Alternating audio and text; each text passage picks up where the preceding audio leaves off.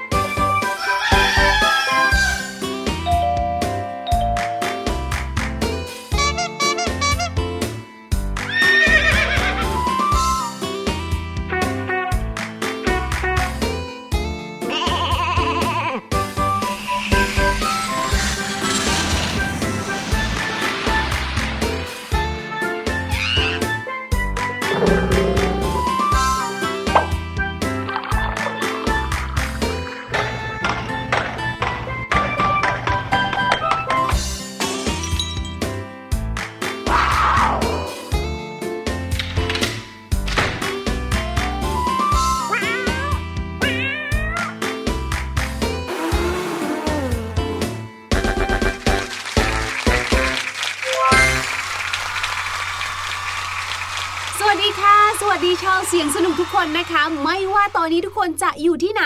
ฟังเราทั้งสองคนจากช่องทางไหนก็แล้วแต่นะคะ อย่างที่เราเน้นย้ำกันทุกครั้งเลยค่ะว่ารายการของเรา รวมไปถึงรายการอื่น ๆ ที่น่าสนใจเนี่ยนะคะ สามารถฟังได้ทุกที่ทุกเวลา ผ่านทางช่องทางไม่ว่าจะเป็นทางแอปพลิเคชัน Thai PBS Podcast หรืออาจจะเป็นทางหน้าเว็บไซต์นะคะ thaipbspodcast.com ค่ะ และเสียงน่ารักน่ารักตรงนี้นะคะ ก็คือพี่ลูกเจี๊ยบนั่นเองค่ะ กับพี่หลุยนะครับมาพบกับทุกคนในรายการเสียงสนุกแล้วนะครับ ทุกที่ทุกเวลาที่คิดถึงกันครับ วันนี้เราทั้งสองคนมาพร้อมกับเสียงปริศนาที่น่าทึ่งอีกเช่นเคย บอกเลยนะว่านี่เป็นเสียงที่ได้ยินกันบ่อยมากในช่วงนี้ แล้วก็เป็นเสียงที่ฮิตฮอตกันมาก ๆ เลยด้วย คิดฮอตอย่างเงี้ยเหรอคะฮิตฮอตอ่า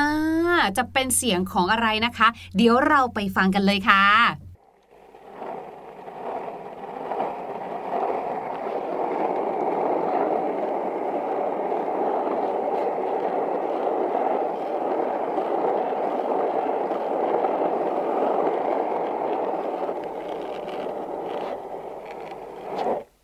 keyword หรือว่า key สำคัญของเสียงนี้นะครับ อยู่ที่ในตอนต้นครับค่ะตอนต้นเนี่ยถ้าฟังดีๆ จะรู้สึกเลยว่าเป็นเสียงของการไถ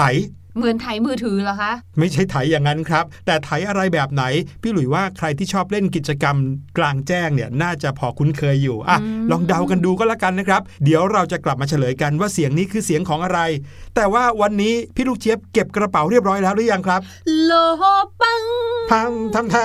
โลห้องเราำอะไรเนี่ย อารมณ์ดีอะไรขนาดนั้นอ้าวก็วันเนี้ยพี่หลุยบอกว่าเราจะไปเมืองจีนกันไปประเทศจีนกัน พี่ลูกเจี๊ยบก็ต้องฝึกก่อนสิคะเพฝึลกงอะไรจีน อ๋อ ไปถึงจะได้ฟังเพลงแถวนั้นรู้เรื่องถูใช่กไหมต้อง ใช่ครับพี่หลุยและพี่ลูกเจี๊ยบ วันนี้จะพาน้องๆ ไปเที่ยวประเทศจีนครับ ไปที่เมืองหลวงของประเทศจีนเลยนั่นก็คือกรุงปักกิ่งอืม หรือว่าเป่ยจริงนะครับ ถ้าเกิดว่าเราพูดถึงประเทศอิตาลี สถานที่ท่องเที่ยวที่คนต้องไปเลยเนี่ย ก็คงจะหนีไม่พ้นโคลอสเซียมเนาะค่ะเพราะว่าเป็นหนึ่งใน 7 สิ่งมหัศจรรย์ของโลกด้วยใช่สถานที่ที่เราจะไปกันในวันนี้นะครับ แทบจะไม่ต่างจากความเป็นโคลอสเซียมของอิตาลีเลยอืมเพราะว่าถึงแม้ว่าเขาจะไม่ได้เป็นหนึ่งใน 7 สิ่งมหัศจรรย์ของโลกนะครับ แต่ยูเนสโกก็ได้ขึ้นทะเบียนให้สถานที่แห่งนี้เป็นมรดกโลกแล้วเรียบร้อยหรอเป็นสถานที่ที่ยิ่งใหญ่มาก มีชื่อที่ขัดแย้งกับการที่คนไปจำนวนมากๆ ไม่น่าเชื่อว่าจะชื่อนี้นะครับ นั่นก็คือ พระราชวังต้องห้ามครับ ห้ามอะไรอะคะ นั่นน่ะสิ ในเมื่อเป็นพระราชวังต้องห้าม แล้วทำไมคนไปเที่ยวถึงปีละเป็นล้านล้านๆคน อืมวันนี้เราทั้งสองคนก็จะพาน้องๆไปด้วยนะครับ ถ้าน้องๆพร้อมกันแล้ว ไปกันเลยครับ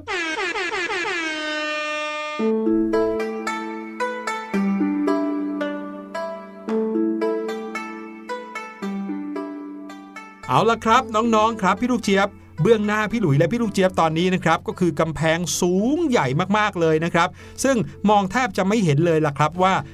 หลังกำแพงนี้เป็นอะไรมีอะไรรอเราอยู่นะครับ สถานที่แห่งนี้คือจัตุรัสเทียนอันเหมินครับ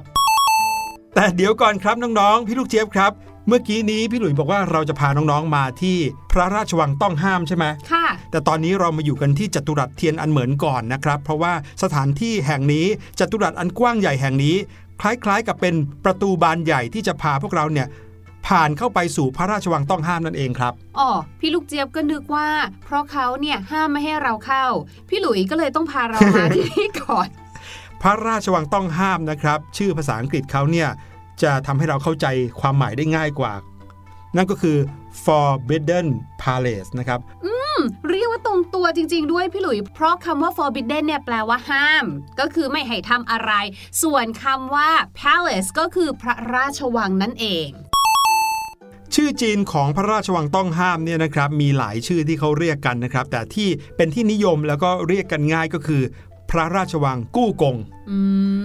มสถานที่แห่งนี้นะครับเป็นสถานที่ท่องเที่ยวระดับไฮไลท์ของกรุงปักกิ่ง หรือว่ากรุงเป่ยจิงแห่งนี้เลยละครับ เพราะว่าวังแห่งนี้เป็นที่ประทับของจักรพรรดิราชวงศ์หมิง และราชวงศ์ชิงมานานหลายร้อยปีนะครับ ด้วยความใหญ่โตมโหฬารขนาดนี้ พระราชวังต้องห้ามก็เลยเป็นสัญลักษณ์ที่แสดงถึงความยิ่งใหญ่ของอาณาจักรจีนแห่งนี้ได้เป็นอย่างดีเลยละครับ และแน่นอนครับ ด้วยความยิ่งใหญ่ขนาดนี้นะฮะทำให้นักท่องเที่ยวอย่างเราเราๆ ไม่สามารถที่จะเดินเที่ยวไปได้หมดทุกห้องทุกอาคารได้ เนื่องจากว่าเวลานั้นมีจำกัดครับ ก่อนที่เราจะไปเที่ยวที่นี่กัน เราไปรู้จักกับประวัติของพระราชวังต้องห้ามแห่งนี้กันดีกว่าครับ พระราชวังต้องห้ามกรุงปักกิ่งเนี่ยนะคะ เริ่มสร้างขึ้นในสมัยจักรพรรดิจูตี้ค่ะ หรือพระเจ้าหมิงเฉิงจู่ในปีพุทธศักราช 1949 ค่ะ พระราชวังต้องห้ามนี้นะคะ ได้ต้นแบบของวังหลวงในสมัยราชวงศ์หยวน และเสร็จสมบูรณ์อย่างเป็นทางการในปีพุทธศักราช 1963 ค่ะและในช่วงเวลา 500 ปี หลังจากสร้างเสร็จมานะคะ จนถึงประมาณพุทธศักราช 2454 ซึ่งปีนี้เนี่ย เป็นปีที่จักรพรรดิแห่งราชวงศ์ชิง สละราชบัลลังก์ค่ะ เคยมีจักรพรรดิแห่งราชวงศ์หมิง แล้วก็ราชวงศ์ชิงเนี่ยนะ รวม 24 พระองค์ ใช้ชีวิตอยู่ในพระราชวังต้องห้ามแห่งนี้ค่ะอืมเดี๋ยวเราเนี่ยนะ ค่อยๆค่ะถามพี่ไกด์หรือว่าคุณมักคุเทศก์ดีกว่า เกี่ยวกับเรื่องราวของราชวงศ์ต่างๆ เนาะได้เลยครับ พี่หลุยไปถามมาแล้วนิดหนึ่งในสมัยราชวงศ์หมิงที่เพิ่งจะมีการสร้างสถานที่แห่งนี้เนี่ยนะครับ ในปีพุทธศักราช1946 ถือว่าเป็นปีที่หนึ่งของศักราชยงเลอร์หรือว่าของพระเจ้าจักรพรรดิองค์นี้นะครับ จักรพรรดิจูตี้หรือพระเจ้าหมิงเฉิงตูเนี่ยพระองค์ทรงมีพระบรมราชองค์การเปลี่ยนชื่อเมืองนะครับจากเมืองเป่ยผิงมาเป็นเป่ยจริง ซึ่งก็ใช้มาจนถึงทุกวันนี้เลยนะะ ช่วงเวลา 3 ปีหลังจากที่ปีที่ 1 ของศักราชยงเลอร์นี้เกิดขึ้นจักรพรรดิจูตี้ก็โปรดให้ราษฎรเนี่ยอพยพย้ายถิ่นฐานมายังเป่ยจริงแห่งนี้นะครับ ซึ่งก็ย้ายมาจากหลาย ๆ แห่งเลยนะครับ เมื่อมีประชาชนย้ายจากที่อื่นมาอยู่ที่นี่มากขึ้น พระองค์ก็เลยมีพระบรมราชองการให้สร้างพระราชวังต้องห้ามแห่งนี้ขึ้น การก่อสร้างพระราชวังต้องห้ามนะครับดำเนินการไปพร้อม ๆ กันกับการปรับปรุงเมืองหลวงแห่งนี้ หลังจากเริ่มสร้างพระราชวังต้องห้ามไปได้ไม่นานครับ พระราชวังต้องห้ามก็ได้รับผลกระทบจากการสร้างสุสานฉางหลิง และในปีที่ 8 กับปีที่ 11 ก็คือถัดมาอีกประมาณ 11 ปี ของศักราชยงเลอร์นี้นะครับจักรพรรดิจูตี้ก็ส่งทำสงครามกับมองโกเลียทำให้การก่อสร้างพระราชวังต้องห้ามนั้น ช้าลงอืมอืมถัดมาถึงปีที่ 16 ของศักราชยงเลอร์นี้ ก็ได้ดำเนินการทุ่มเทสร้างพระราชวังต้องห้ามขึ้นอีกครั้งหนึ่ง งานครั้งนี้นะครับอยู่ภายใต้การกำกับดูแลของไส้สิ้นผู้ออกแบบ แล้วก็มีช่างไม้ไขว่เสียง แล้วก็นายช่างหินลู่เสียง แล้วก็นายช่างกระเบื้องหยางชิงโอ้โหนี่พูดเหมือนกับว่าเป็นญาติเขาเลยนะพี่หลุยเนี่ยแต่ละคนเนี่ยนะครับถือว่าเป็นมือหนึ่งของงานช่างในการสร้างสรรค์อาคารต่างๆนะครับในสมัยนั้น แต่ละคนก็มาร่วมกันผลิตแล้วก็ประกอบชิ้นส่วนต่างๆ ขึ้นอย่างรวดเร็วทำให้ช่วงหลังในการสร้าง พระราชวังต้องห้ามนี้นะครับเป็นไปได้อย่างรวดเร็วมากเลยและเดือนที่ 11 ปีที่ 18 ของศักราชยงเลอร์ค่ะ ก่อนที่พระราชวังต้องห้ามจะสร้างเสร็จจักรพรรดิจูตี้ประกาศให้กรุงปักกิ่งเนี่ยเป็นเมืองหลวงอย่างเป็นทางการอืมพอถึงเดือน 12 พระราชวังต้องห้ามก็เสร็จสมบูรณ์พอดีเลยค่ะ เมื่อถึงวันขึ้นหนึ่งข้ามเดือนหนึ่งของปีต่อมา การย้ายเมืองหลวงแห่งราชวงศ์หมิงก็สิ้นสุดลง จักรพรรดิจูตี้ตั้งใจจัดงานเฉลิมฉลองขึ้นในพระราชวังต้องห้าม แต่ว่าในเดือน 5 ของปีนั้นค่ะ พระราชวังต้องห้ามก็ถูกฟ้าผ่า ทำให้เกิดไฟลุกลามพระที่นั่งด้านหน้าสามหลังเนี่ยถูกไฟเผาทำลายวอดวายหมดเลยค่ะโอ้โหผ่านประวัติศาสตร์มายาวนานนะครับอืมวันนี้นะครับอย่างน้อยที่สุดเราก็ได้รู้ว่า พระราชวังต้องห้ามนั้นถูกสร้างขึ้นมาพร้อมกันกับการเปลี่ยนกรุงปักกิ่ง หรือว่ากรุงเป่ยจิงให้กลายเป็นเมืองหลวงของจีนเลยนะค่ะ และในปีพุทธศักราช 1983 ค่ะ จักรพรรดิจูตี้เจิ้นหรือพระเจ้าหมิงอิงจง ได้มีพระราชองค์การให้สร้างตำหนักหน้าสามตำหนัก และตำหนักเฉียนชิงกงขึ้นมาอีกครั้งในปีพุทธศักราช 2002 พระเจ้าหมิงอิงจงก็มีพระราชองค์การให้สร้างอุทยานตะวันตกขึ้นค่ะ แต่ว่าพอมาปีพุทธศักราช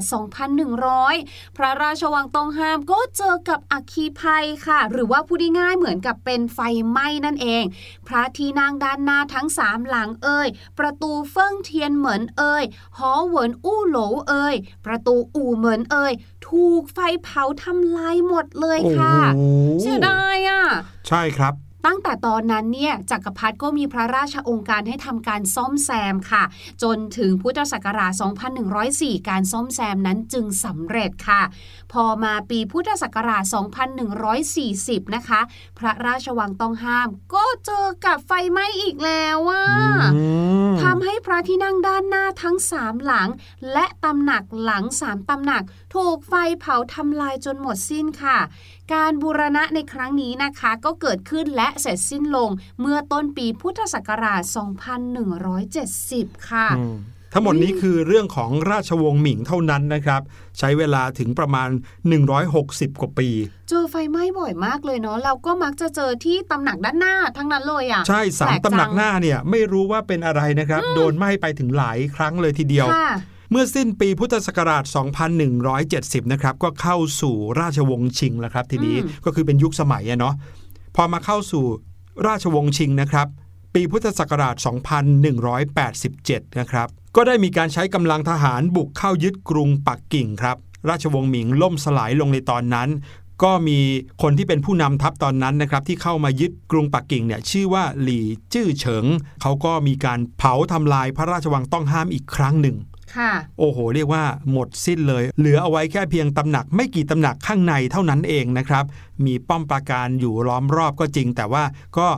ส่วนใหญ่แล้วถูกเผาทำลายไปหมดเกลี้ยงเลยอืมนั่นยิ่งทำให้พี่หลุยสงสัยเลยครับพี่ลูกเจี๊ยบว่าว่า สถานที่พระราชวังต้องห้ามที่เรามายืนกันอยู่ตรงนี้เนี่ยทำไมถึงได้ยังคงโออาใหญ่โตสง่างามขนาดนี้อืแม้ว่าจะถูกเผามาแล้วไม่รู้กี่ครั้งต่อกี่ครั้งครับค่ะถัดมาอีกประมาณเกือบ 40 ปีนะครับ จักรพรรดิพระองค์หนึ่งในตอนนั้นชื่อว่าจักรพรรดิคังซี ได้มีพระบรมราชโองการให้สร้างสิ่งก่อสร้างทั้งหมดที่ถูกทำลายไปแล้วขึ้นมาใหม่อืมการก่อสร้างส่วนมากนะครับ ก็ได้เสร็จสมบูรณ์ในปีที่ 34 แห่งจักรพรรดินี้ครับ ค่ะ พูดง่ายๆว่าใช้เวลาซ่อมไปอีก 30 ปีอืมสุดยอดจริง ๆ นะ สถานที่แห่งเนี้ยใหญ่โตมโหฬารพี่หลุยเชื่อเลยแหละว่าเราเดินกันตอนเนี้ยเดินยังไงก็เดินไม่รอบนะครับพี่ลูกเจี๊ยบ นั่นน่ะสิคะพี่ลูกเจี๊ยบเองเนี่ยเคยเห็นแต่ในทีวีนะคะ หลายเรื่องเองเนี่ยก็มาถ่ายทำกันที่นี่ แต่พอได้มาอยู่ตรงนี้เนี่ยเห็นความยิ่งใหญ่จริง ๆ แล้วเนี่ยหูยิ่งรู้สึกว่าคนสมัยก่อนเนาะใช้ครับชีวิตอยู่ในวังเนี่ย ถ้าเวลาที่ต้องส่งข่าวหรือส่งจดหมายอืมจากตำหนักหนึ่งไปยังอีกตำหนักหนึ่งนี่โอ้โหอาจจะใช้เวลาประมาณครึ่งวัน เดินกันสนุกเลยอะ่ะใช่ครับ แล้วก็อย่างที่เราเล่าให้ฟังไปครับน้องๆว่าพระราชวังต้องห้ามแห่งนี้เนี่ยมีประวัติศาสตร์ที่คู่กันมากับประวัติศาสตร์ของจีนเลยนะครับ ประวัติศาสตร์ของกรุงปักกิ่งเป็นยังไง มีพระราชวังต้องห้ามอยู่ในนั้นด้วยเสมอครับ แน่นอนเมื่อถึงวันที่ยุคจักรพรรดิล่มสลายนะครับ ประเทศจีนก็เปลี่ยนแปลงมาสู่อีกระบอบหนึ่ง ซึ่งเป็นระบอบที่เรียกว่าสาธารณรัฐนะครับ ประเทศนี้เลยเปลี่ยนชื่อเป็นสาธารณรัฐประชาชนจีนนะครับ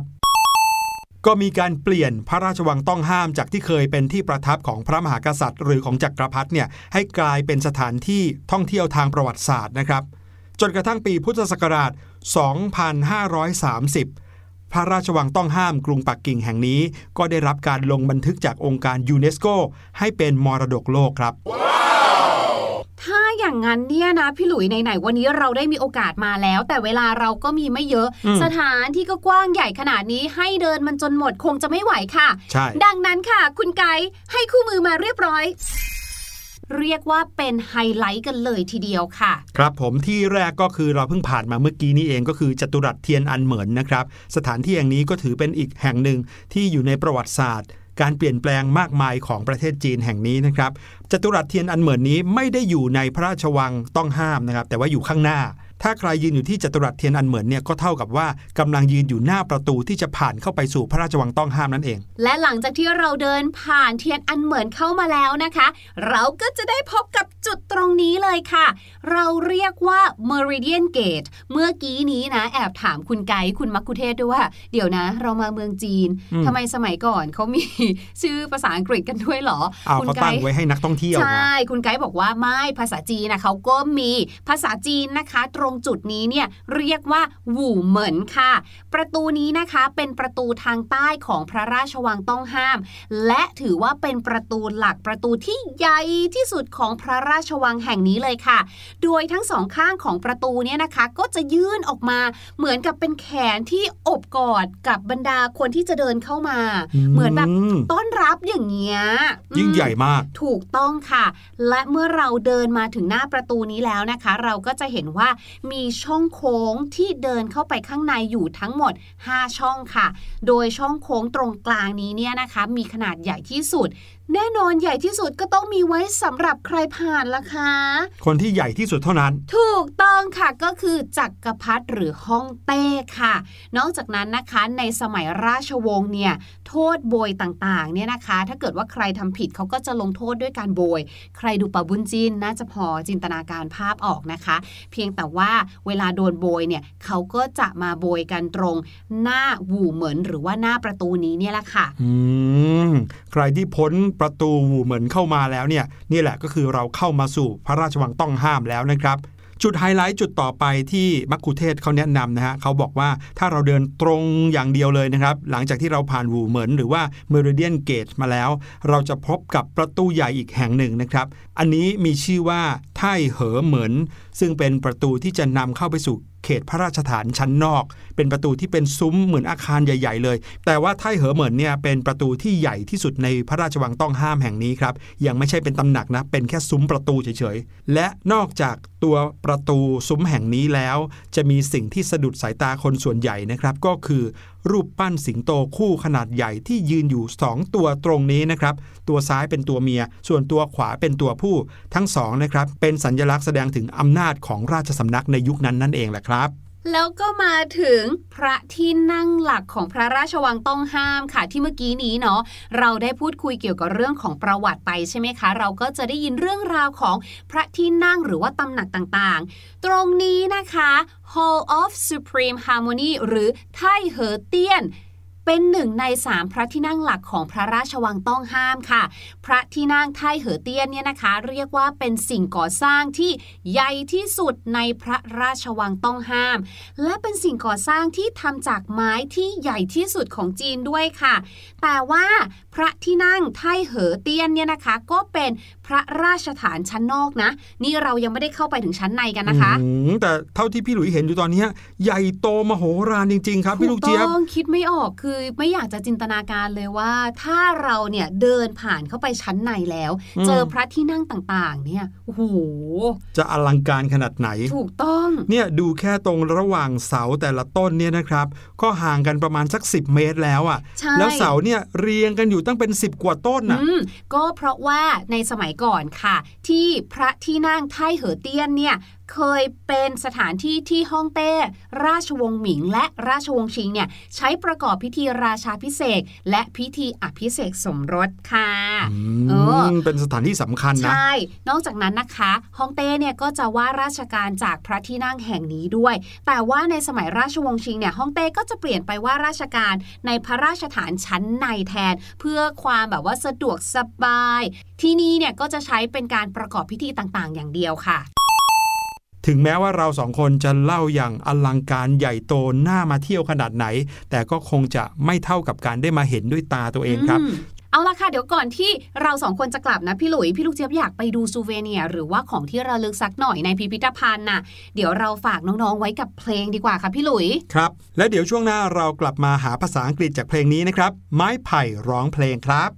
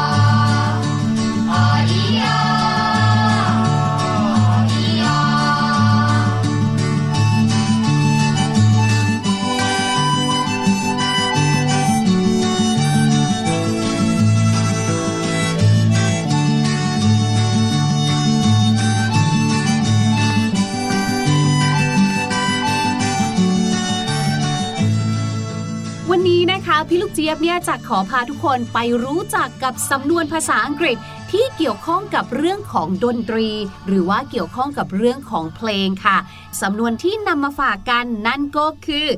all that jazz ค่ะ all that jazz นะคะ หรืออาจจะมีคำว่า and ขึ้นข้างหน้าก็ได้ว่า and all that jazz นะคะสำนวนนี้หมายถึงการที่เราเนี่ยพูดอะไรต่างๆ ที่เกี่ยวข้องกับสิ่งที่พูดไปแล้วก่อนหน้านี้ หรือพูดง่ายๆนะคะ ในภาษาไทยก็คือแบบและอื่นๆอีกมากมาย ในภาษาอังกฤษเราจะเห็น etc etc ก็คือและอื่นๆ อย่างนี้ยค่ะ แต่ถ้าเกิดเราไม่อยากใช้คำว่า etc เพราะว่า etc มันไม่ค่อยเป็นภาษาพูด มันเป็นภาษาเขียนมากกว่าอืมเราก็จะใช้สำนวนนี้นะคะว่า all that jazz นะคะ ยกตัวอย่างเช่นค่ะพี่ลูกเจี๊ยบเนี่ยเป็นคนที่ชอบเทศกาลแบบปีใหม่คริสต์มาสมาก ๆ เลย เพราะว่าเป็นเทศกาลที่เต็มไปด้วย ความสุข รอยยิ้มเราก็จะเห็นการตกแต่งประดับประดาต่างๆนะคะ ตามสถานที่ต่างๆเนี่ยสวยงามมากๆเลย พี่ลูกเจี๊ยบก็จะบอกว่า I loved Christmas season, which comes with festive decorations, cheerful music, and all that jazz. ก็คือพี่ลูกเจี๊ยบเนี่ย ชอบ Christmas season เทศกาลคริสต์มาสมาก ๆ เลย เพราะว่าเทศกาลนี้เนี่ยนะคะ comes with มักจะมาพร้อมกับ festive decorations ก็คือการตกแต่งที่สวยงาม cheerful music ดนตรีที่แบบเพราะๆฟังแล้วมันแบบยิ้มได้นะคะ and all that jazz แล้วก็อื่นๆอีกมากมาย ที่ให้ความรู้สึกแบบเดียวกันโอ้โหขอบคุณมาก ๆ เลยครับ พี่ลูกเจี๊ยบ ที่เอาศัพท์สำนวนที่เกี่ยวข้องกับเพลงเกี่ยวกับดนตรีนะ แต่ว่ามีความหมายที่หลากหลายจริง ๆ มาเล่าให้เราฟังครับ ตอนนี้ได้เวลาที่เราจะมาเฉลยเสียงปริศนากันแล้วละครับ ลองฟังกันอีกสักรอบครับ